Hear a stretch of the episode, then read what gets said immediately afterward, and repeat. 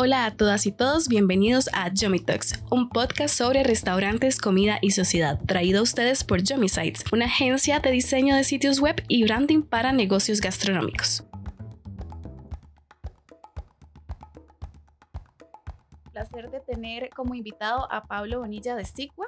Sigua es un centro de educación e información gastronómico que además cuenta con un restaurante de comida ancestral costarricense y está ubicado en Los Dioses San José, Costa Rica. Bienvenido, Pablo. Gracias por estar acá. Hola, Yasmin. Gracias. Muchísimas gracias por la invitación. Pablo, me gustaría que empezáramos este, conversando sobre tu proceso como cocinero. ¿Cómo tomaste la decisión de convertirte en cocinero y por qué te apasiona la cocina? Mira, crecí en, en, una familia muy, muy apasionada por la comida. Eh, crecí en una familia en donde mis papás siempre estaban muy preocupados y más que todo que mi papá, como por tener muy buenas cosas para comer. Eh, éramos muchos, entonces mi papá siempre estaba ahí pensando en, qué cosas comíamos, probar cosas nuevas. Mi papá cocina súper bien, cocina increíble, mi mamá también, pero mi papá es como el que cocina más de diario, o sea, es como el que hace el pinto, las tortillas, ¿verdad? Mi mamá tiene como platos específicos, fechas específicas es la que cocina un cumpleaños, toda una cosa así. Entonces, eh, desde muy pequeño me gustaba cocinar, desde muy pequeño cocinaba. Eh, mi papá es súper alcahuete, entonces me alcahueteaba muchísimo en cuanto a cocina, lo que yo quisiera cocinar. Eh, él trataba de conseguirlo. Cumplía los antojos. Cumplía los antojos. Entonces, inclusive hubo un año, no me acuerdo, tal vez como un segundo o tercer año de escuela, eh, yo entré antes a la escuela, yo entré mucho más, mucho menor a la escuela de lo que normalmente la gente entra. Eh, eh, no sé cuántos años podía tener en ese momento, pero mi regalo del Día de la Madre fue un recetario. ¿verdad? Como esos regalos que hacen los chiquitos en la escuela, regalan a la mamá manualidades, cosas así. Yo hice un recetario. ¿En serio? ¿Y escrito por vos? Sí, y lo terminé, sí, escrito a mano y lo terminaba usando yo. era autorreferencial. exactamente, fue, fue una, una excusa, pero era para mí. Entonces, este, sí, desde ese momento sabía que quería cocinar y bueno, ya después tuve la oportunidad de, estudiar cocina y, y, andar por todo lado como ando, ¿verdad? Este, y bueno, aquí estamos probablemente ya unos 20 años después de empezar a cocinar profesionalmente. Así, entonces es un, es un proceso que empezó desde niño. Eh, es como los chiquitos que dicen desde pequeños quiero ser doctor, vos supiste que querías ser cocinero. Sí, sí, a ver, en el medio pues pasaban muchas cosas en ese momento, hace 20 años no era bien visto cocinar, ¿verdad? no era una muy buena profesión, este, tampoco habían como muchos lugares para estudiar como hay ahora, y entonces también me imagino que como papás, obviamente mis papás eran como, pero ¿por qué no hace otra cosa más que cocina? No es un trabajo muy duro y todo lo demás, pero era lo que yo quería, estaba súper enamorado y estoy súper enamorado de la cocina y entonces eh, pues me fui por ese lado, ¿verdad? Pero, pero la verdad que estoy muy feliz de haberlo hecho, súper contento. Tomar la decisión correcta. ¿Y qué te apasiona de la, de la cocina, Pablo? Vieras que yo creo que a ver, el proceso de desarrollar un plato y esto es súper lindo, digamos, como cuando vos tenés una idea y probás y probás y probás y a veces hasta probás meses para que salga un plato, a veces el plato sale perfecto la primera vez, ¿verdad? Eso es muy lindo, pero yo creo que lo más lindo es la reacción de la gente. La reacción de la gente cuando prueba algo, cuando le gusta la cena, cuando se van muy contentos por la cena. O sea, yo creo que esa es la mayor satisfacción de uno como, como cocinero, ¿verdad? Ver que la gente sale feliz de su restaurante y que, no sé, tal vez funcionó para solucionar un problema, tal vez funcionó para contentar a una pareja, este, no sé, tantas cosas que ve uno en un restaurante de, cientos de personas que pasan comiendo, ¿verdad? Todas las noches y dice como, claro, vi, ya vi de todo, vi desde gente que se peleó hasta gente que se propuso matrimonio, eh, gente que venía con la peor actitud del mundo y se fue igual, o gente que venía con la peor actitud del mundo y se fue súper feliz, ¿verdad? Entonces, yo creo que esa es la mayor satisfacción, como ver a la gente muy feliz diciendo como, ok, comí muy bien, me encantó, me sorprendió tal cosa y, y gracias, tuve una noche increíble y, y, ojalá hasta vuelva. lo más mencionaba este, el chef Ricardo en, el episodio de él, el, esta, esta concepción del restaurador, ¿verdad? De, Sí, de, de poder hacer que la gente se sienta exacto, restaurada después de haber comido. exacto. Es, es, es lindo que vengan y que prueben. Porque al final, digamos, de uno es un cocinero cualquiera y, y, y, y ¿por qué a la gente le va a gustar lo que uno hace? ¿Me entendés? Es como, wow, hice esto y vinieron hoy tantas personas a comerlo, o ha venido tanta gente al mes a comerlo y le gustó lo que a mí se me ocurrió. Entonces es como, puta, qué lindo, ¿verdad? Este, que, que al final la idea que tuve a la gente le gustara, o ya, y- inclusive ya cuando lo pensás como concepto, ya cuando lo pensás como restaurante, ya cuando lo pensás como, ¿verdad? Como de una entidad, porque al final un restaurante se convierte en una entidad que tiene un montón de empleados y que le da trabajo a un montón de gente y todo lo demás, y ya vos decís como que todo esto a la gente le gustó, qué lindo que la idea que uno tuvo llegara a ese punto y que la gente se vaya feliz y contenta. Este, Pablo, ¿cuáles serían tus valores como cocinero? ¿Cuáles dirían que son tus valores como cocinero? Mira, valores hay muchos, muchísimos, muchísimos, desde el respeto, creo que el respeto es lo más importante hacia todo lado, el respeto hacia tus colaboradores, el respeto hacia tus colegas, el respeto hacia el cliente. Eh, si uno da respeto, puede existir respeto, ¿verdad? También. Eh, pero creo que puede ser la base. Creo que también puede ser la base en un gremio muy complicado. Puede ser la base en un tipo de negocio en donde normalmente la gente piensa que llegar a pagar te da derecho a muchas cosas, ¿verdad?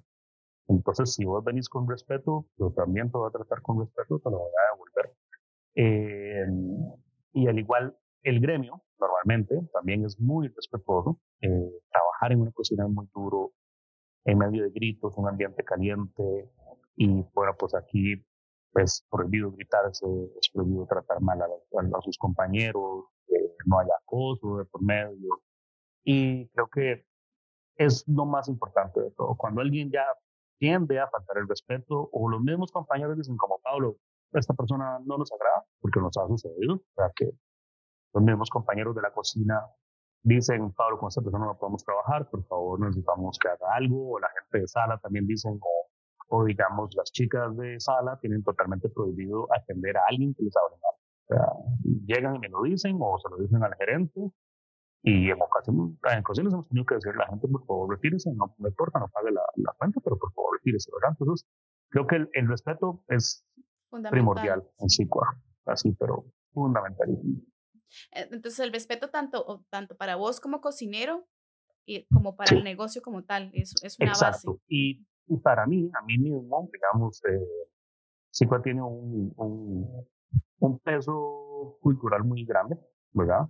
Eh, yo le debo un respeto a las personas con las que he trabajado, a las comunidades con las que me he involucrado, a las familias, a las señoras. Eh, y a veces la gente dice, pero mira, ¿por qué es que vos no haces de Xico algo más moderno?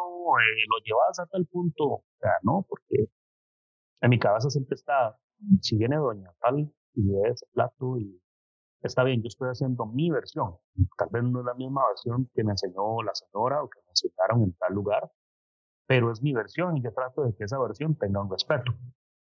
Si yo hago, yo termino haciendo una espuma de pejibaye, es como lo que hiciste con lo que te enseñé, o que hiciste con el conocimiento de mi familia, el plato de mi familia, ¿verdad? Entonces, tiene que marcarse un respeto muy, muy claro, en donde el plato tiene una historia, tiene un ingrediente, tiene un sabor y hay que respetar muchísimo eso. Entonces también así mismo como cocinero, o sea, para mí es fundamental ese respeto en el, en el ingrediente, en el producto y en la idea del plato. Como sí, lo, decías el, el, tema del respeto también para las, las comunidades y las personas que te han transmitido sus saberes, ¿verdad? Que sí, exacto. Muy, muy, valioso también. Uh -huh, uh -huh. ¿Cómo describirías a Sigua para las personas que no lo han visitado o que no lo conocen del todo?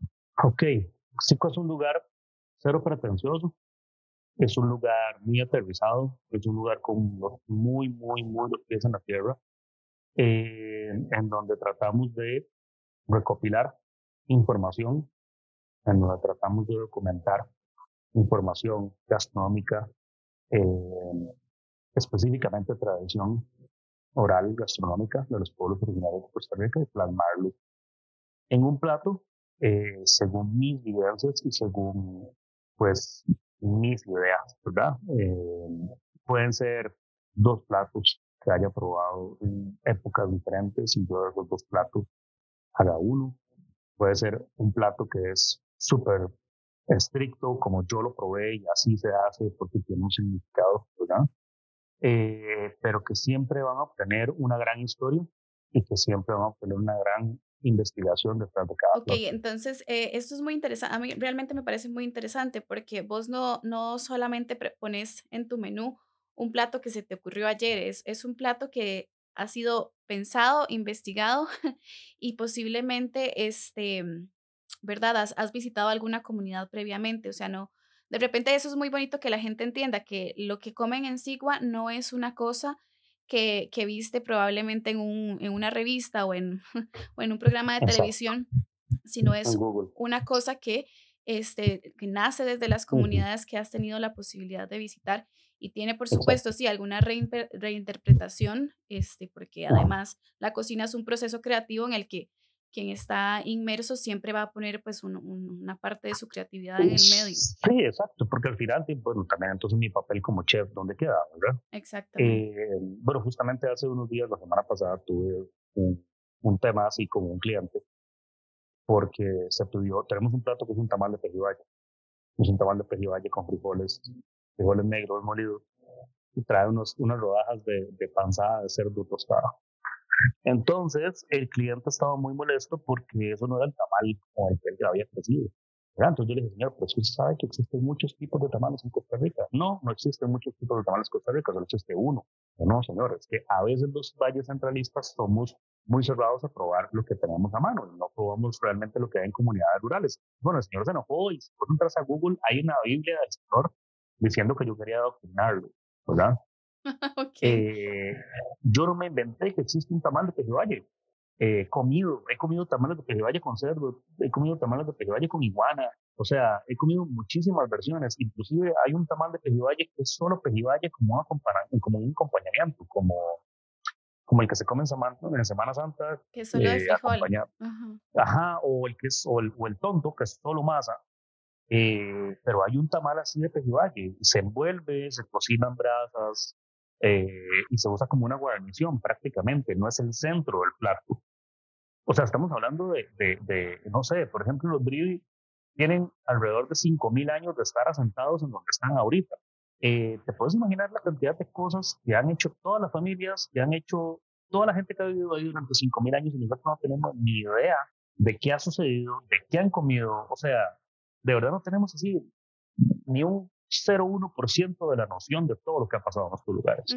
Entonces, el hecho de que nosotros no conozcamos algo no quiere decir que no exista. El hecho de que nosotros no lo hayamos visto en nuestra corta vida, porque además, eh, la, no sé, a ver, la, la, la, la, cantidad de años que vive un ser humano, pongámosle qué, 80 en promedio, de un costarricense, creo que anda por ahí. Sí, 84. Eh, ok, atrás queda cuántos años hay. Claro. Y además que, que vivimos en un país donde, donde hay una hegemonía cultural, ¿verdad? O sea, eh, además, lo que, lo que sucede en la costa, lo que sucede fuera de, del Valle Central, tanto en temas gastronómicos, lingüísticos, este, artísticos, etcétera, es bastante desconocido por, para el resto de la población. Súper desconocido y hay algo que a los chicos no les gusta para nada, eh, de que no sabemos Siempre decimos, ah, sí, yo lo hice, ah, sí, yo lo sé, ah, sí, yo eso lo vi hace. Mentira, mentira, no lo viste, no sabes. Eh, entonces, ¿por qué, ¿por qué somos tan cerrados mentalmente? ¿Por qué nos da miedo lo desconocido? ¿Por qué, por qué nos molestamos cuando un lugar dice que te cocina costarricense y no hay un casado? ¿Verdad? Entonces, va por ahí.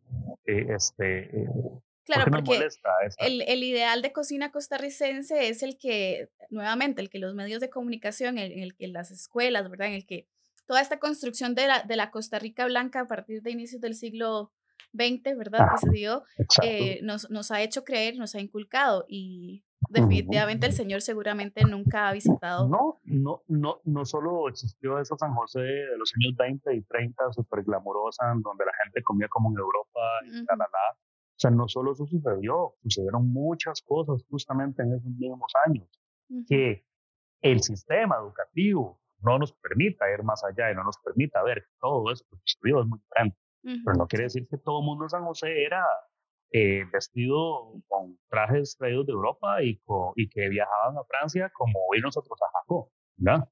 Eh, entonces, hay muchas variedades, hay muchas Costa Ricas. Eh, ¿Cuál queremos ver? ¿Cuál queremos aceptar? Eh, ya estamos en el siglo XXI y bien adelantados. O sea, ¿cómo puede ser posible que seamos un país en medio de una de las zonas culturales más ricas del mundo y todavía sigamos pensando de esa manera? ¿Cómo, somos, ¿Cómo podemos jactarnos de que somos uno de los países más educados de Latinoamérica, pero seguimos teniendo tanto racismo y tanto clasismo para adentro? ¿Verdad? Porque arrugamos la cara todavía cuando hay, nos dicen que hay un plato que tiene frijoles molidos. Pero vamos a México y nos comemos absolutamente de todo. No, y nos lo empujamos. Y venimos diciendo que es riquísimo, ¿verdad? Eh, entonces, o sea, ¿qué nos pasa realmente a nosotros? porque somos el chiquito que se le cayó a la mamá.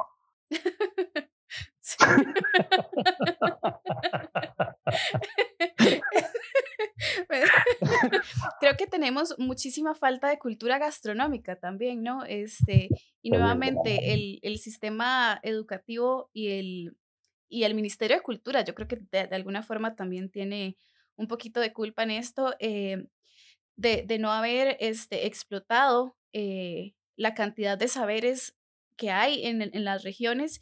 Y también una, una, una, cosa que yo he pensado es esta idea de la guanacastequidad como el, el análogo al ser costarricense, ¿verdad? Me refiero a, ah, a, la comida guanacasteca, que es por supuesto que es muy rica y que tiene muchísimos aportes para la cultura en general, pero que, que sigue siendo pensada como esa es la representación de lo que se come en Costa Rica. Exacto. Y creo que sobre todo con los pueblos originarios es, es bastante ingrato, porque nuevamente, como decías vos, eh, hay miles de años de historia, este, y no, no, es que diga que la cocina guanacasteca no tenga raíces indígenas, porque claramente que las tiene, igual, igual que las tiene afrodescendientes también, ¿verdad? Que eso, eso es otra cosa, la, la, afrodescendencia en Costa Rica no solo se ha invisibilizado en términos este, de, de, mestizaje, sino también en términos gastronómicos, cuando la gente te dice, ah, no, yo no, yo no te como nada con coco, porque qué asco, un ejemplo, ¿verdad? Este, o, o, yo no voy a limón porque me da miedo y es que ahí además solo cocinan con picante. Eh, y probablemente nunca en su vida se han comido ni siquiera un patí. Exacto. No, o por ejemplo, eh, ¿cuánta gente sabe que la base de lo que hoy conocemos como música guanacasteca es totalmente africana? La marimba, sí. La marimba y el tambito. ¿verdad? Este, o cuánta gente sabe o hasta se han hecho los locos de pensar de que en, en el parque de, de, Santa Cruz vendían esclavos, ¿verdad? Eh, y que ha sido una parte súper ruda de la, de, la, historia que de muchas veces lo hacemos ahí invisible, ¿verdad? Como, no, eso no pasa, o, no, el tico promedio no es racista. Por supuesto que el tico promedio es racista, mm, es sí. clasista, es ¿verdad? O sea, así somos, así crecimos. O sea, yo nací en el 82 y yo sí crecí en una sociedad en donde veíamos al resto de centroamericanos por debajo del hombro. ¿Por qué? Por tener una población indígena mucho mayor que la blanca o que, la mestiza, ¿verdad? Este, ¿Cuántas veces, digámoslo así, puede sonar muy feo, a la gente no le gusta escucharlo, pero cuántas veces utilizamos la palabra indio como un insulto? la palabra negro como un insulto. ¿Verdad? O sea, yo, yo crecí así, yo lo vi miles de veces. Miles de veces. Eh o, esta otra frase, ir de, de Guatemala a Guatepeor, ¿verdad? Que también de Guatemala es bastante ofensiva. Exacto, súper ofensiva. Entonces, eh, ¿cómo, ¿cómo, de verdad eh, lo hacemos invisible? Como, no, no, es una broma, ¿verdad? O cómo nos burlamos de los nicaragüenses, de su acento, de su cultura. De su gastronomía también, ¿verdad? Porque de su gastronomía. Por, ejemplo, con los nacatamales. No, yo no te como nacatamales. Ajá, ajá, exacto. Y gastronómicamente Nicaragua nos da tres vueltas y nos patea el culo 15 veces, ¿verdad? Entonces, eh, Panamá, igual o peor. Este, Entonces, este, resumiendo, vos describirías entonces a SIGUA como un espacio en el que se hace investigación gastronómica, en el que se, este, se, se innova también, ¿verdad? Eh, a partir de esa investigación se, se hace innovación y se presentan platillos que, que tienen propiamente tu interpretación como chef de lo que aprendiste, investigaste en las comunidades originarias. Sí, por eso se llama SICUA, porque es la versión de un SICUA, es la perspectiva de un SICUA, eh, es lo que un SICUA piensa. Pablo, ¿qué significa SICUA? Mm. SICUA significa persona no indígena. Persona no indígena. Bueno, viene, viene de extranjero. A ver, se dice que proviene del náhuatl extranjero porque hubo un momento en donde en Ara Ara era como se llamaba Talamanca antes de que llegaran los españoles. Los españoles fueron los que le pusieron Talamanca.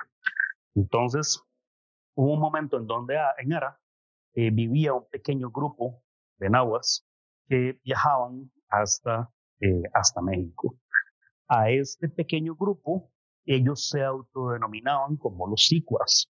Y después esta palabra se le terminó pues eh, utilizando a cualquier persona que no perteneciera a Talamanca y después ya se utilizó para extranjero, para blanco, para persona no indígena o para persona que no pertenece a Talamanca. Y se utilizan tres lenguas, en Bribri, en Cabecar y en Brunca. Súper interesante la explicación de la palabra. Entonces, Sigua es la reinterpretación de un extranjero, de una persona no indígena como vos, de la cocina indígena de, de la zona principalmente atlántica del país, ¿verdad? Mira, he trabajado con los ocho grupos, con los Brunca no tanto, porque ahí está doña Leila Garro, lo cual respeto muchísimo, es una persona que aprecio y me parece que el trabajo que ha hecho con los Broncas los últimos 40 años de su vida es un ejemplo increíble. Eh, entonces, no, no me, sí he estado, inclusive he estado hace años en la finca de ella y, y trabajando con ella, su libro me parece que es, sus libros pero específicamente el de sabores, saberes y sabores de Boruca me parece una genialidad.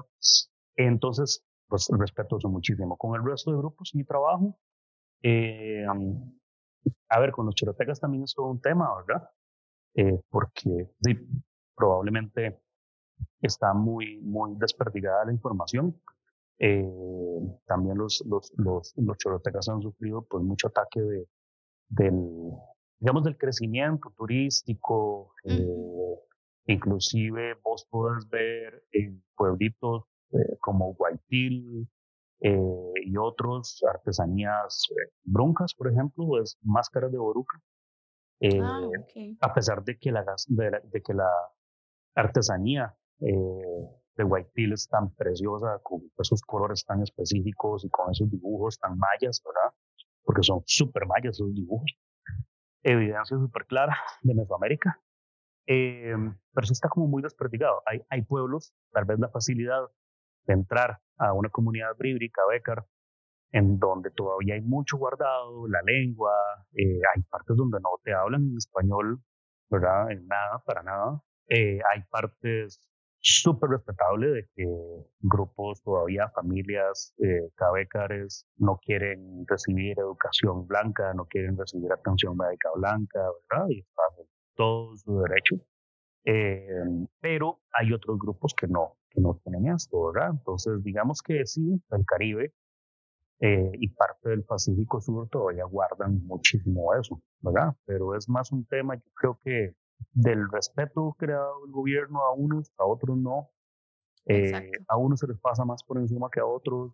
Eh, Guanacaste ha vivido una explotación ¿verdad? turística, hotelera, eh, mucho más grande. Sin regulación, básicamente. Sin ninguna regulación, sin ningún respeto, eh, ¿verdad? Cultural, mucho menos. Ecológica, pues, entre comillas. y bueno, entonces sí, he trabajado con los ocho grupos, pero sí, principalmente con esos, pero es por un asunto de tener más información por ahí encapsulada y guardada por, este, por todas estas características. Claro, sí. Yo creo que sí ha sido bastante vital para, para por ejemplo, los, los cabécares y los bribris, el respeto de, de, los territorios como, ¿verdad? Como espacio propio, que no ha pasado lamentablemente con los, como decías, con los chorotegas. Y eso, en definitiva, marca la, la posibilidad de poder preservar las, las tradiciones culturales, gastronómicas eh, por mucho más tiempo y esperamos que, que pueda continuar. Em, Pablo, ¿cómo nació y cuál ha sido la evolución de Sigua a través de, de los años? Nació como un experimento. Eh, yo ya tenía como unos cinco años de estar investigando y yo no pensaba hacer un restaurante de toda esa investigación.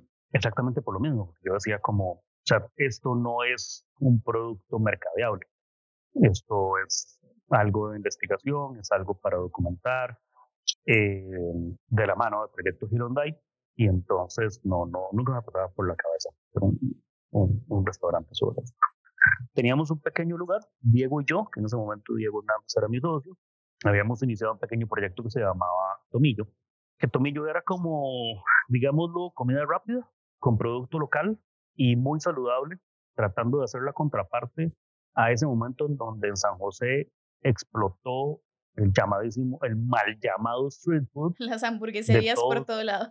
las hamburgueserías terribles de siete pisos con eh, cebolla caramelizada y queso de estas, para no decir nombres, ¿verdad? De estas empresas de food service que te venden de una carajada. De no queso, decía Adri el otro día. De no, exactamente. este, y explotó esta vara rarísima en Chepe que nadie entendió nunca por qué. Además, porque la gente piensa que una hamburguesa es comida callejera. Y de pronto salieron chefs famosísimos, ¿verdad? Este, eh, la hamburguesa tal y puro producto importado y el pan artesanal, ajá, pero, pero ¿quién te hace el pan? La hamburguesa artesanal y con carne molida gringa, ¿verdad? Este, y era como, o sea, ¿por qué está pasando esto? ¿Qué, qué, qué, qué, qué está pasando que la gente va así a hacer filas, compra y bueno, yo creo que ya casi no existen lugares de eso. Eh, pero bueno, entonces hagamos la contraparte de todo esto, hagamos algo de comida rápida, producto local, no usemos carne gringa ni usemos nada traído de afuera. Si vamos a hacer, usar pan, hagamos el pan o comprémoselo a alguien que realmente lo haga, como Adri, eh, pero eh, tiene que haber una opción que sea la contraparte de, de todo esto. Entonces, bueno, hicimos Tomillo, un lugar súper chiquitito en Escalante, de que había muy poca gente, se acaso 10 personas, y nos estaba yendo súper bien. Y entonces, en ese momento, eh, la Alianza Francesa hace un evento que se llamaba, bueno, han hecho varios, pero, pero en esa edición específica, pues traen a unas chicas food designers de Francia a hacer un evento en San José, invitan a varios chefs, me invitan a mí y nos hacen en duplas con diseñadores gráficos o con estudios de diseño gráfico. Entonces, no sé, estaba, por ejemplo... Ay, qué interesante. Súper lindo, estaba lindísimo ese evento. Fede Lizano, en ese momento tenía más Pro y lo pusieron con la gente de Identica, con Claudio Corrales y con Juancho. Eh, a Saúl Cordero lo pusieron, si no me equivoco, con la gente de Otopez eh, o con Pupila por ahí andaba. A mí me pusieron con Estefano Justiniani y así. Entonces eran duplas, divino, era un asunto de arte precioso. Y Amandine, la, la directora cultural de la, de la Alianza Francesa, viene y me dice, Pablo, mira, ¿por qué no te haces como un menú pequeño de, de, cosas indígenas para, eh, para dárselo a estas chicas? El asunto es que, bueno, lo hice, cinco platos, eh, y estas chicas eh, vinieron a comer y repitieron. O sea, vinieron dos o tres noches seguidas a probar el mismo menú les encantó. Y entonces, bueno, Diego y yo, sí, chivísima. Y entonces Diego y yo dijimos, como, bueno, esto tiene futuro. En ese momento, eh, la persona con la que yo tenía una relación trabajaba diseñando eh, toda la parte gráfica de Sicua. Eh, y le dije que por favor me hiciera un flyer. Y este flyer lo pegamos en una pared y era como, este, este menú. Y si lo querés, reservarlo, ¿verdad? Y con anticipación. Y bueno, y así fuimos evolucionando hasta el punto en que eso se hizo muy grande, se llegó a convertir como en el 90% de las entradas del restaurante. En eso además vino un periodista súper importante, eh, Nicolás Gill, y nos hizo un reportaje increíble y empezaba a llegar mucho turismo. Y ahí fue cuando dijimos, ok, cerremos y hagamos un experimento de esto a ver cómo resulta. Y el plan era abrirlo solamente por seis meses, cerramos Tomillo, le cambiamos el branding, eh, metimos unas mesas, cambiamos Pucha, no me acuerdo, porque además habíamos iniciado con la cocina de la mamá de Diego y la refri que yo le robé a mi mamá y dos mesas de acero inoxidable y vámonos, eso era todo lo que teníamos. viene este periodista súper importante, o sea, que él ha hecho libros, él es el que hace libros, por ejemplo, con Virgilio Martínez, fue como, wow, esto me, me encantó, eh, no sé cuánto, y bueno, entonces ahí fue cuando empezamos a tomar decisiones y a cambiar cosas, compramos sillas nuevas, compramos mesas nuevas, eh, y ahora y aquí estamos. Eso como, como hacia el 2017, 18, por ahí. 18 tuvo que haber sido. Qué, qué, interesante que fue como una transición muy natural, ¿verdad? Ustedes pensaron que, que esto iba a ser como un experimento temporal y más bien terminó convirtiéndose en el proyecto central al punto de que ya la comida, este, la, la comida street food, entre comillas, eh, saludable pasó a, a, segundo plano. Sí, pasó a segundo plano. Ya después tuvimos la oportunidad de pasar Cicua a otro local eh, y volvimos a abrir Tomillo. O sea, Tomillo volvió a abrir y estuvo abierto hasta la pandemia. Ya en pandemia más que lo, cerramos totalmente. Eh, y después Diego, él, nos separamos en, en, en la pandemia como socios y él siguió con Tomillo y yo seguí con Cicua. Entonces, este, él lo tuvo por un tiempo más, después lo cerró, no sé, no, creo que no quiso más, pero, pero sí funcionó bien, sí, ¿verdad? Entonces, muy orgánico, o sea, fue una transición súper orgánica, un crecimiento súper orgánico. Eh, nunca con ideas de llegar a una lista, nunca con ideas de premios, nunca con ideas de nada, simplemente ideas de mostrar esta parte marginada de la cocina costarricense, esta parte oculta de la cocina costarricense, siempre con ganas de crear cultura, siempre pensando en que si Costa Rica tiene ya un mercado increíble de turismo, ¿por qué no le podemos dar un valor agregado de, cocina? De buena cocina y además con mucha buena raíz. Y además también somos cocineros, vemos ejemplos o hemos estudiado en potencias ¿verdad? Eh, eh, gastronómicas mundiales. Esto no es descubrir el agua caliente. Todos esos países pararon en un momento, volvieron a ver para adentro y, e innovaron. Como Perú, por ejemplo, ¿verdad? Como Perú, como España, como México, como Tailandia. como Colombia, como Tailandia. Hay tantos. Y entonces es como, pucha, veamos para adentro qué hay, qué tenemos. Eh, innovar no es hacer un arroz bacho con arroz arbóreo. ¿Verdad? Eh, eso se llama colonialismo a través de la cocina. Eso es muy diferente. Eh, eso es vergüenza de mostrar las cosas como son, ¿verdad? Y, a ver, papito, usted tiene vergüenza de que es cocina costarricense, entonces mejor póngase hamburguesas. No haga cocina costarricense, ¿verdad? Porque lo que está haciendo es colonización a través de la cocina y eso no está bien. Entonces, eh, bueno, eh, lo que entonces hemos tratado de hacer es esto, ¿verdad? Como traer a la mesa toda esta, esta riqueza cultural y gastronómica que además no nos alcanza el tiempo, no nos alcanzan las manos porque es mucho. ¿verdad? Más bien desearíamos que más gente hiciera esto, que más gente se pusiera a investigar, que más gente se pusiera a crear cosas, conceptos. Y de verdad nunca lo hemos hecho con el afán de estar en tal o premiado por tal o mencionado por tal, no. Eh, es crear cultura, es crear cultura y creemos que así es como se crea cultura, porque no somos cocineros. Y, y, y como creamos cultura es comiendo y cocinando. Entonces, eh, simplemente es traer a la mesa un pedacito de historia de, Costa Rica. Yo creo que eso es una, una cosa que también lamentablemente en el país tenemos muy mal entendida. Que la comida no se entiende como, como cultura, ¿verdad? Eh, la gente se sienta a comer y no piensa de dónde viene la comida que me estoy comiendo, cómo surgió la comida que, que me estoy comiendo, este, cuáles personas estuvieron involucradas en el desarrollo de la receta, pero más allá, quiénes la cultivaron, ¿verdad? Todo este entendimiento, todas esta, estas preguntas en torno a la comida, lamentablemente no se hacen y cuando vos no te cuestionas qué es lo que estás llevando a, tu mesa y qué es lo que estás llevando por consiguiente a tu cuerpo, eh, es muy difícil que la gente esté como interesada y, y nuevamente yo creo que es que nos falta muchísima educación gastronómica en el país y hay, y hay muchísimo trabajo que hacer, como decís vos, ¿verdad? Ustedes en SIGUA no, no tienen el tiempo ni tampoco los recursos ni las energías para poder abarcar todo y que esto también, ¿verdad? Sirva como una invitación para que cada vez más gente se apunte, porque sería muy interesante hacer de Costa Rica un, un destino también gastronómico, pero no, no de gastronomía extranjera necesariamente, ¿verdad? Sino de, de cosas autóctonas. Exacto. O, o porque ¿Por qué tenemos que mostrar la gastronomía costarricense de una manera europea?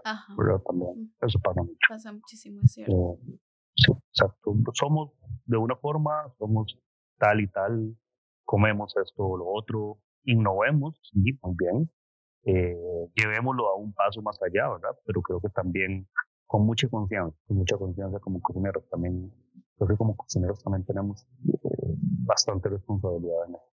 Claro, por supuesto. ¿Cómo definirías la comida ancestral y cómo la diferenciarías de los otros tipos de cocina?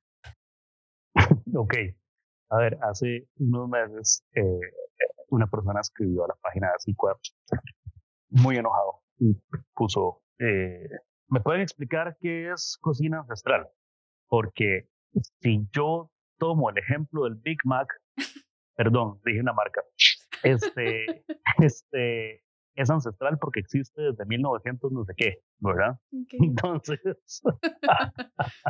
obviamente lo dejamos en visto, el muchacho de redes sociales estaba muy preocupado porque tenía que responder y no sabía qué responder y que no dejarlo en visto, tranquilo. Este, entonces, a ver, ancestralidad, eh, pues simplemente tenemos que tomarnos el hecho de eh, ver cuáles son los ancestros costarricenses, ¿verdad? O sea, eh, qué culturas se mezclaron, eh, de dónde venimos. Entiendo que, sí, como hablábamos al principio, como nos han borrado mucha parte de la historia y como el sistema educativo no nos ha permitido ver muchas cosas, pues bueno, somos como nos educan, somos como lo que nos enseñaron de pequeños, somos lo que Paco y Lola decía. Entonces, eh, probablemente no sabemos mucho realmente de qué sucedió, cómo era Costa Rica. Entonces, el término de ancestral que justamente ya lo estamos cambiando. Eh, ya lo tuvimos por cinco años, creo que ya creamos una conciencia, creo que ya lo pusimos en el mapa, ¿verdad? Eh, causó controversia, eh, pleitos y demás. ¿Quiénes son tus ancestros? Tenés parte afro, tenés parte indígena, tenés, ¿verdad? O sea, una vez estuve en una conversación, en un conversatorio, perdón, muy interesante, y uno de los, de los invitados al conversatorio me decía, mis ancestros son judíos y vinieron a este país hace muchos años. Claro, eso también está incluido. O sea, creo que todo eso que encierra esa Costa, o sea, muchas Costa Ricas, como te decía ahora, ¿verdad? Unas más visibles que otras, por todo lo que hemos hablado también, por razones económicas, sociales, religiosas y demás. Eh, pero la ancestralidad es eso, o sea, todas estas culturas mezcladas, eh, a partir de ciertos años ya hay un criollismo muy lindo, en donde tampoco tenemos que ver a los españoles simplemente como los colonizadores y que vinieron a matar gente, no, también aportaron muchas cosas que ya están aquí y bueno, están aquí bueno, listo, pues lo tenemos en la sangre, eh, ¿verdad? Eh, somos parte de ese mestizaje, entonces eh, describir la cocina ancestral es la unión de todas esas cosas que están hace mucho tiempo acá. Eh, ¿Por qué no nos cuestionamos, por ejemplo, cómo las musáceas llegaron a América? Son originarias de Asia, ¿verdad? Entonces, ¿Por qué vemos el banano o el plátano como un ingrediente que está aquí hace mucho, pero no nos cuestionamos como diantres de gozo desde Asia hasta América hace miles de años porque llegó mucho antes que los españoles, ¿verdad? O, no sé, otros tubérculos, algunos tubérculos, perdón. Eh, entonces, bueno, eso es la cocina ancestral, es, es toda esa mezcla de nuestros ancestros, que tal vez los tuyos sean diferentes a los míos, o tal vez tengamos ancestros en común, pero toda esa mezcla plasmada en un plato, plasmada en un menú, eh, plasmada en ingredientes que se cultivan en este país. Como un sincretismo, digamos. Total. De alguna manera. Sí, ¿Y en qué se diferencia entonces, Pablo, la comida ancestral, esta comida con raíces, con orígenes, de otro tipo de cocinas este, más, más contemporáneas, por decirlo de alguna manera. Mira, por un tiempo el asunto que queríamos describir era eh, cómo ese gran porcentaje de sangre indígena que tenemos, ¿verdad? Pero que no estamos conscientes, es pues la parte más ancestral de Costa Rica, porque si vemos, como te decía ahora, no sé, un territorio en donde los gringos están ocupando hace 5.000 años, de, pues tienen mil y resto de años de ventaja a los, españoles, tienen 1500, de, eh, perdón, 4500 años de, ventaja de los españoles, ¿verdad? Por ahí puede ser, por ahí puede venir, de quienes estuvieron antes, ¿verdad?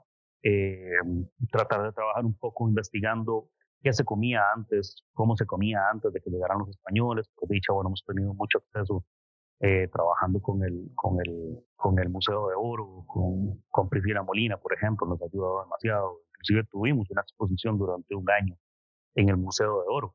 Este, y darnos cuenta de qué, qué sucedía, o lo poquito que se sabe de qué sucedía antes de los españoles, eh, tener un poquito de acceso a eso y decir, ah, bueno, ok, ya comían esto, comían lo otro, ya estaba tal cosa, este, o se preparaba de tal forma por como lo tenían en las ollas o los instrumentos y demás, ¿verdad? Entonces, eh, principalmente entonces toda la parte indígena, pero también de pues, toda la mezcla que hubo después.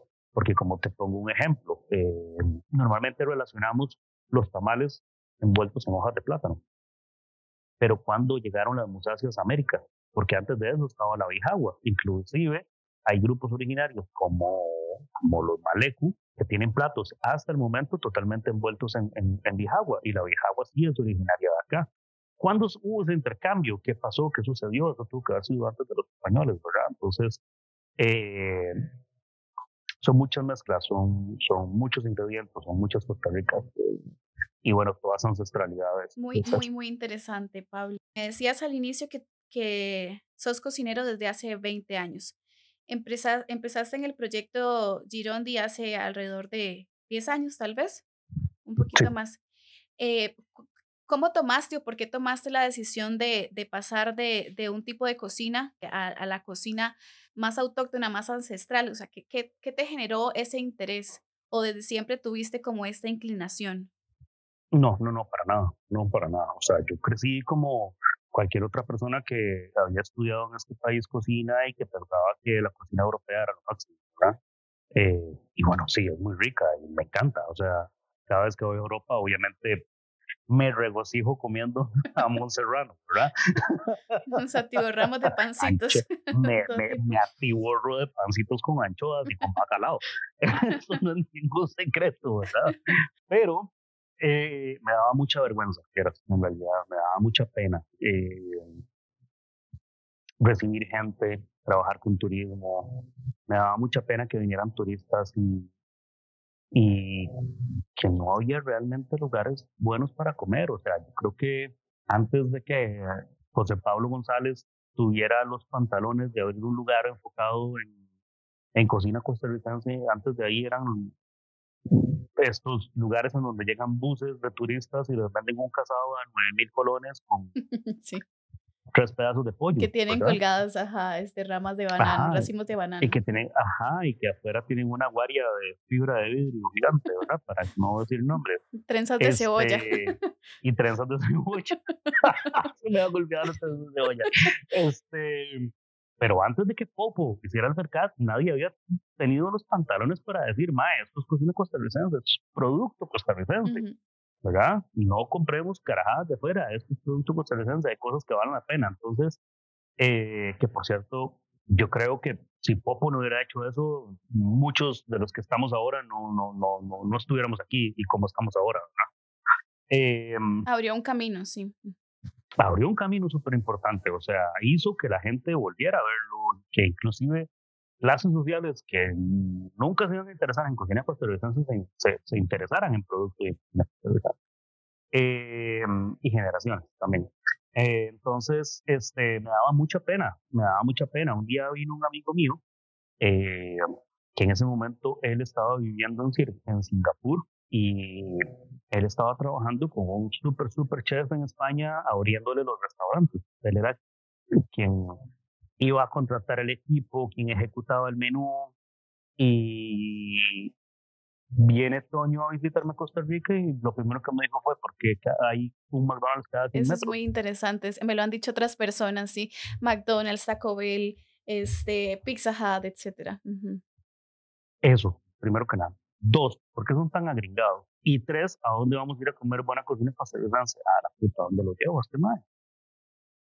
si este mal anda abriendo restaurantes a tal chef con tantas estrellas, ¿y a dónde lo voy a llevar yo? ¿Al de la guardia de, de fibra de vidrio? Jamás, ¿verdad? Entonces, eh, me daba mucha pena y entonces empecé a investigar y a buscar información y no aparecía nada. Este, me, me, me encontré un pequeñito recetario, catálogo eh, traducido del, del Bribri al español por Ali García de la Universidad Nacional, me encuentro el libro de Leila Garro y busco a Leila Garro. Me costó como un año encontrar a Leila Garro y poderme sentar con ella a hablar. Me invitó a su casa, tomamos café, hablamos por horas, después me invitó a su finca y hablamos una relación desde hace años. Pero bueno, y no encontraba nada. Los, me encontré los libros de Elisa P. de cocina costarricense que son así, el, lo peor, no sé ni qué palabra decirle, pero me parece la cosa más pavorosa de este mundo, de abrir un libro de cocina costarricense hecho por el gobierno, por el ICT, por el ICT y el Ministerio de Educación, y que la primera página diga eh, Miñón. no te me puedo creer. Y es real, o sea, búsquenlo, porfa, búsquenlo.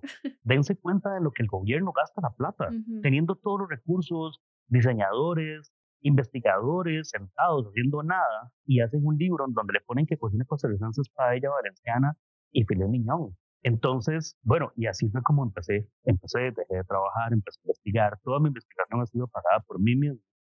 Este, a mí nadie me ha dado plata para investigar. Y bueno, en realidad miro que me movió fue la vergüenza.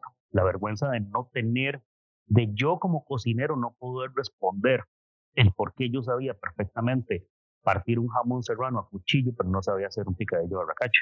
Eh, no tenía idea sobre los grupos originarios de Costa Rica. Eh, todavía pensaba que quedaban muy pocos. Sí, eh, somos un país pequeño y, y, la población indígena que existe hasta el momento es el 2.8%, ¿verdad?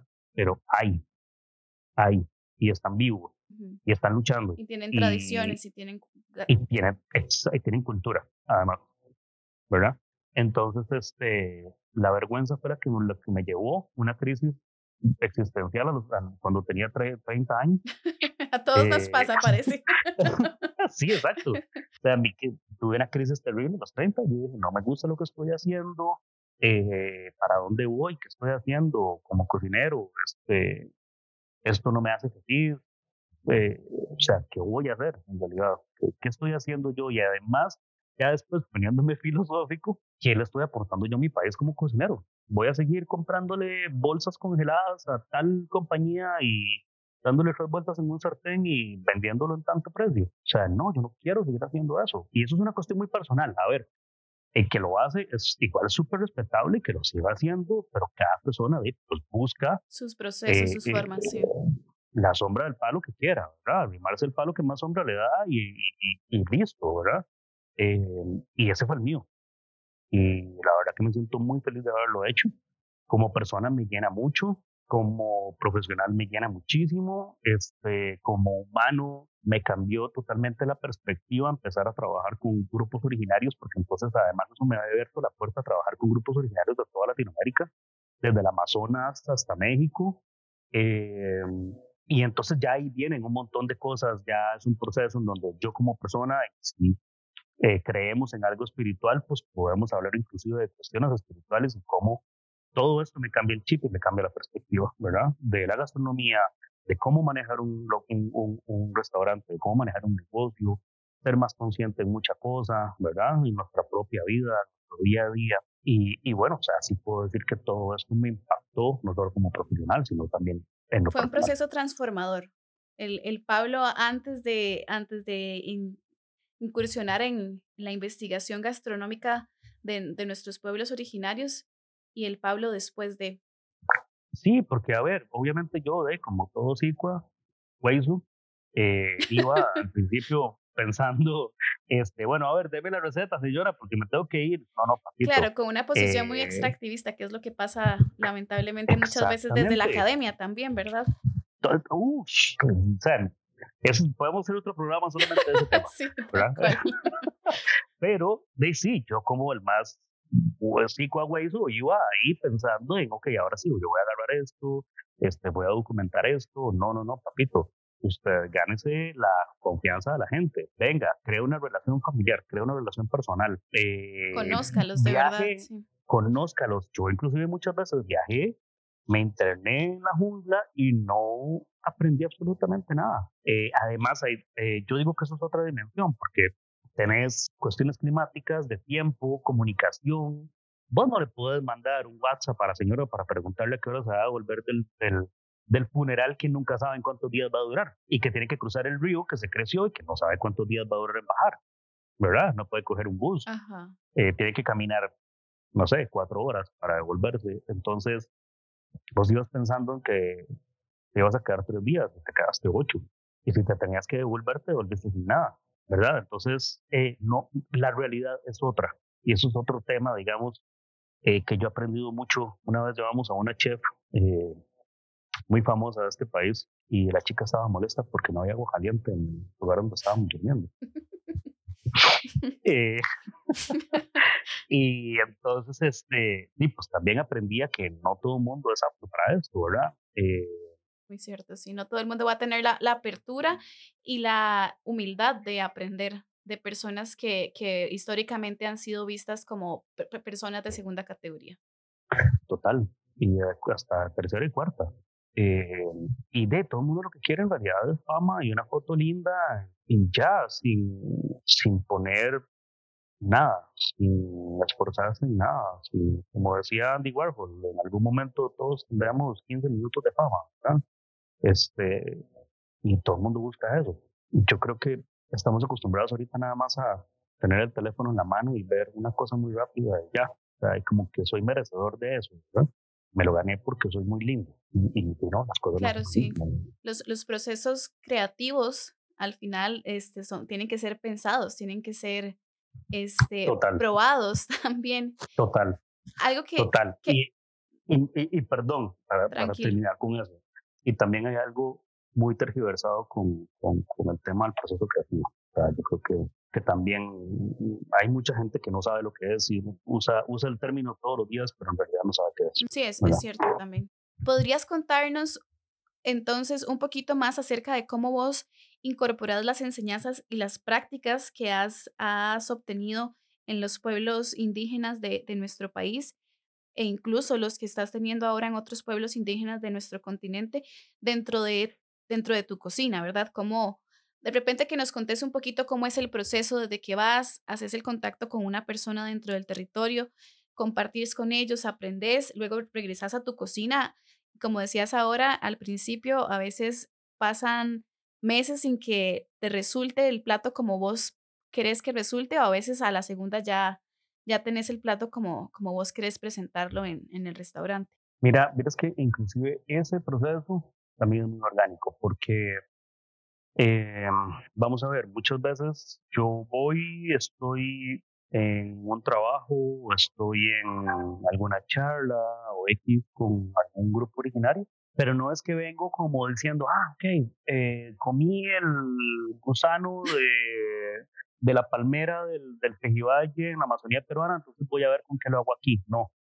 Eh, puede que se me ocurra algo dos años después con ese gusano puede que yo probé algo que me recordó el sabor a ese gusano y yo, ah, mira, ok, mira, pues tiene, sí, ok, probemos esto, hagamos esto, ya voy con María, con María José, probamos, eh, hacemos otra idea de esto, entonces no hay algo como súper estipulado, no hay algo súper estricto, ¿verdad? Eh, yo todo lo escribo, sí, yo todo lo anoto, yo tengo mis libretas, y entonces me acuerdo como, ok, en, eso fue en diciembre del 2019, ok, yo creo que eso debe estar en la libreta verde. Entonces voy, yo tengo todo guardado, busco una libreta verde, sí, ok, sí, aquí está.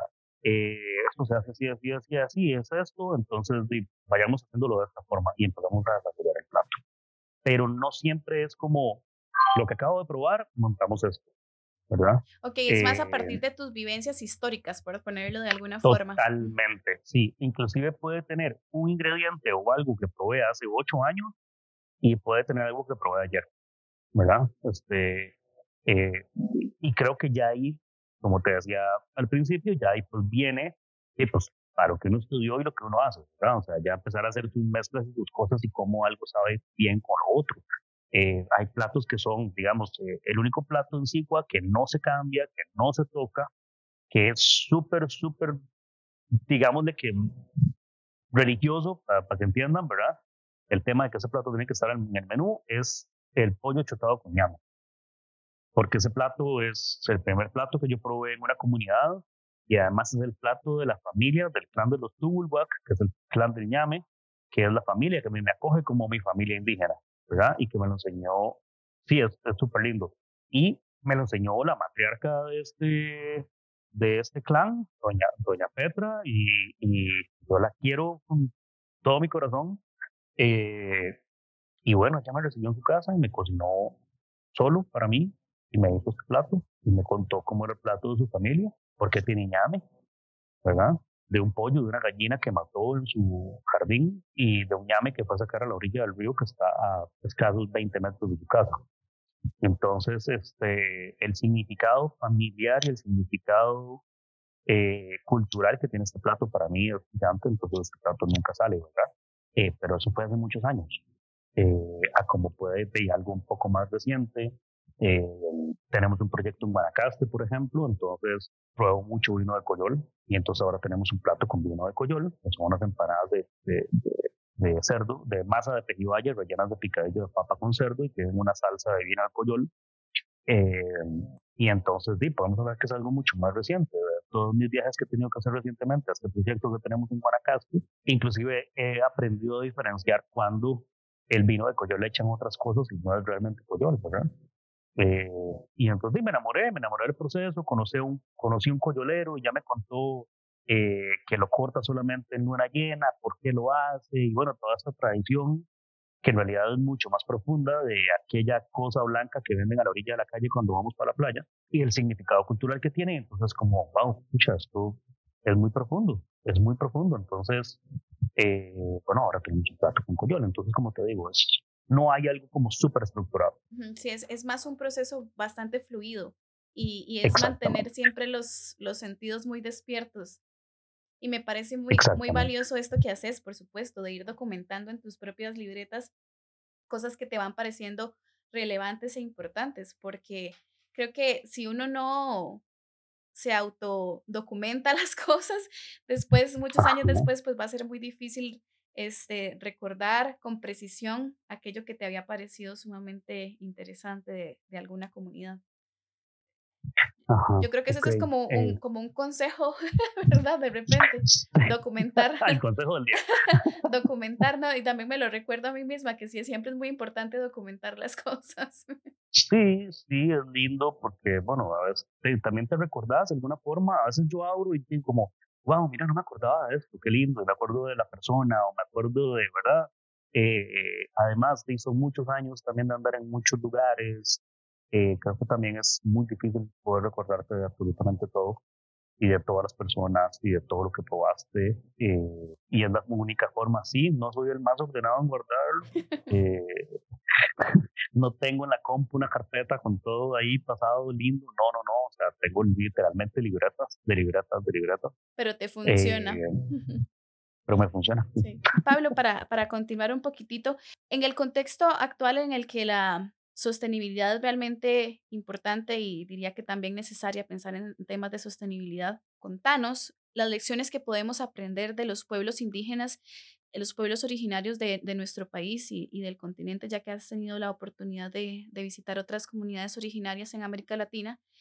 Eh, ¿Verdad? E, esa conexión con la tierra, esa, esa preservación de la tierra que sigue siendo para ellos y ellas tan importante, ¿qué podríamos aprender? Cómo podríamos replicarlas, este, cómo dentro del mundo gastronómico debería ser este, importante cada vez más el tema de la sostenibilidad.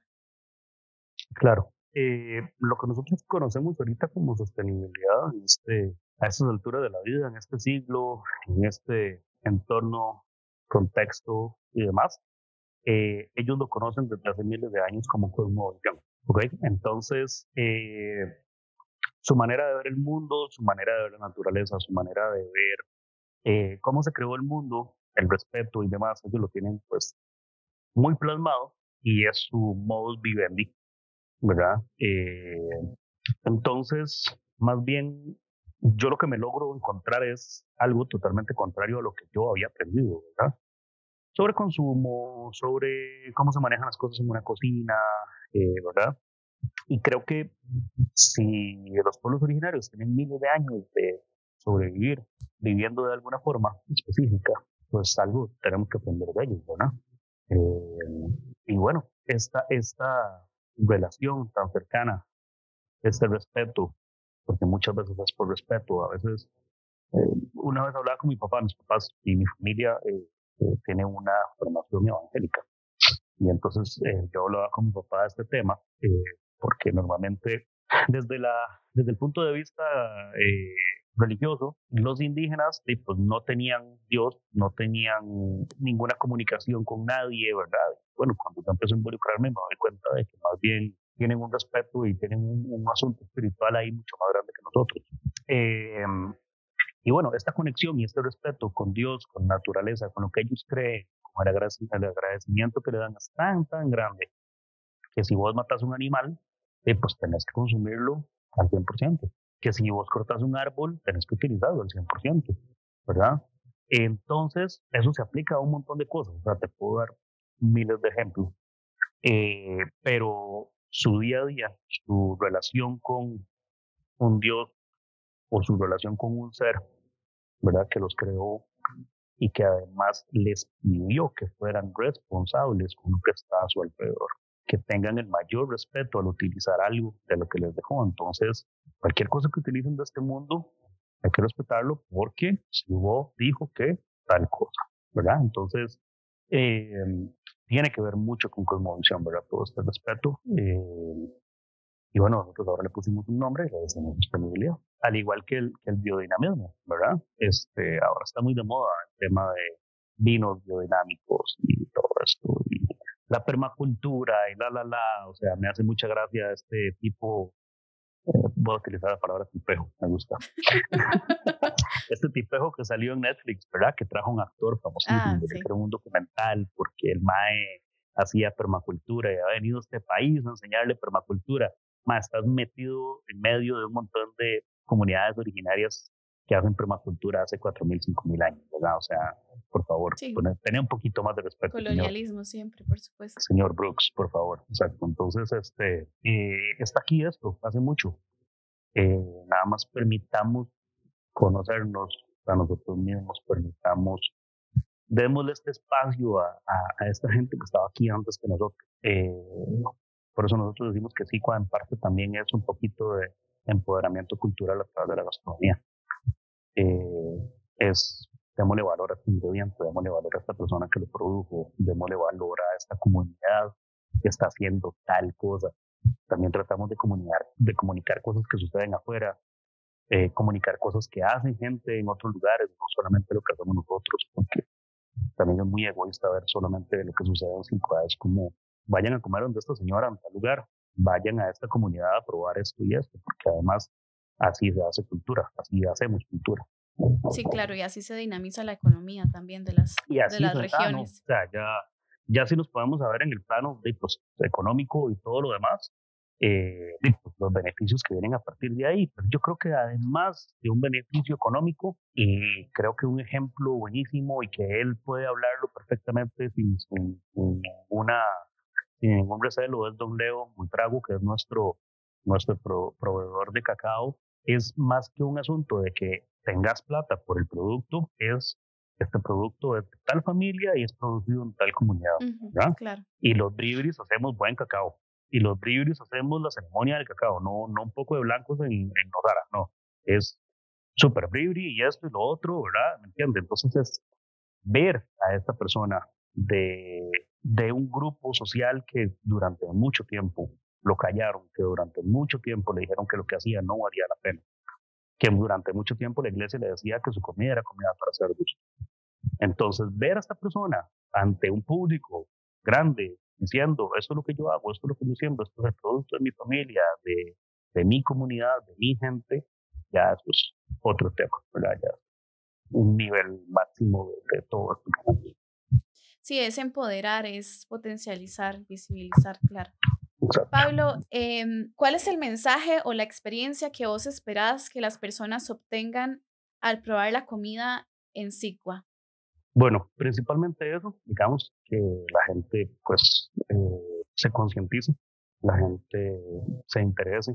Eh, creo que Sicua también puede funcionar como una vitrina, ¿verdad? Como de, venga, puede esto, pero por favor vaya a tal comunidad, visite comunidades, busque de dónde viene el ingrediente, vaya donde esta señora, vaya donde esta familia, hay hospedajes en comunidades indígenas, ¿verdad? Al final es pasar la bola, al final es comunicar, al final es Eh, hacer encadenamientos. Cultura entre todos, hacer encadenamientos. Eh, eh, hay mercado para todos, ayudándonos entre todos es mucho más lindo, es mucho más divertido, eh, es mucho más bonito.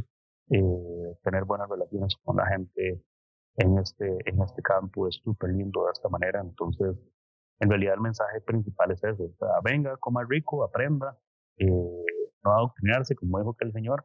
este, pero sí, venga, coma rico y, y, y, aprenda que hay esto y vaya y tenga la libertad de sus próximas vacaciones, no vaya al All Inclusive de tal lado, vaya a una comunidad tal y tal. Y además no tiene que ser solo comunidad indígena, o sea, hay muchas comunidades rurales en Costa Rica que se come delicioso, ¿verdad? Y que tienen mucha Si hagamos turismo rural. Pablo, ¿cuáles serían tus consejos o recomendaciones para las personas que quieran explorar sobre la comida ancestral en Costa Rica o en otras regiones? Bueno, hay mucha info, hay países que tienen eh, pues más información recopilada que otras. Hay países en donde te metes a la página web del Instituto de Turismo y encuentras mucha más información que el de acá, por ejemplo, ¿verdad? Eh, creo que hay muchas guías, hay mucha información en Internet y siempre creo que es lindo ver las dos caras de la moneda. O sea, a ver, pongamos un ejemplo. Creo que es lindo ir a México y comer en la taquería de la esquina. Creo que es lindo ir a un pueblo mágico y comer, eh, ojalá en algún restaurante de alguna comunidad originaria, pero también es lindo ir a Pujol, que es uno de los mejores restaurantes del mundo, y comer cocina eh, mexicana moderna, ¿verdad? Entonces, eh, pues cada uno también sabe por su presupuesto, pero, pero yo creo que también es lindo ir con, con la mentalidad totalmente abierta a probar muchas cosas, porque a través de esa cocina estás probando la cultura de un lugar, ¿verdad? Entonces, si voy a Salamanca, no me puedo mal en el viaje porque no hay agua caliente en el hospedaje de la, de la, de la familia indígena. Definitivamente no podrías, no deberías. o porque no me dieron espagueti. O sea, digamos, cuando yo empecé todo este proceso con Coswa Kusure, eh, me acuerdo que lo primero que Roger me dijo fue, es que, ya yo no quiero servirle espagueti a los alemanes, ¿verdad? Este, y tenía toda la razón del mundo, teniendo cosas tan ricas. Eh, y hoy por hoy, pues Coswack sirve solamente cocina de todo, es pura, pura cocina indígena. Eh, y, y, bueno, ¿por qué viajamos pensando en que nos van a dar de comer lo que nosotros queremos? ¿verdad? Ahora, abrámonos un poquito, digamos, pucha, si esta gente se está comiendo esto es porque de, algo tendrá, algo debe ser rico, ¿verdad? Este, tal vez yo no estoy acostumbrado a comerlo, pero bueno, lo voy a probar y, y y poder pues sí, tener la apertura de, de experimentar. ¿Verdad? Ahora la gente es muy en el rollo de, ay, sí, las nuevas experiencias, pero también las nuevas experiencias tienen que ser culinarias, ¿verdad? Atreverse a, a, probar cosas distintas y a salir de lo que habitualmente estamos acostumbrados a comer. Nos, nos haría también entender muchísimo mejor el mundo y las dinámicas económicas, políticas, culturales que, que acontecen allá afuera. Exactamente. Querida audiencia de Yomi la conversación con Pablo de Sigua ha sido extremadamente valiosa y enriquecedora, y por eso ha sido dividida en dos partes. No dejes de escuchar el próximo episodio para que te enteres de lo que Pablo tiene que decir sobre haber entrado a la lista de The World's 50 Best Restaurants, qué cambió en él, en su equipo de trabajo y en el restaurante desde ese momento, el rol que juega la innovación y la tradición ancestral en la cocina de Sigua, consejos y recomendaciones para dueños de negocios gastronómicos y mucho más.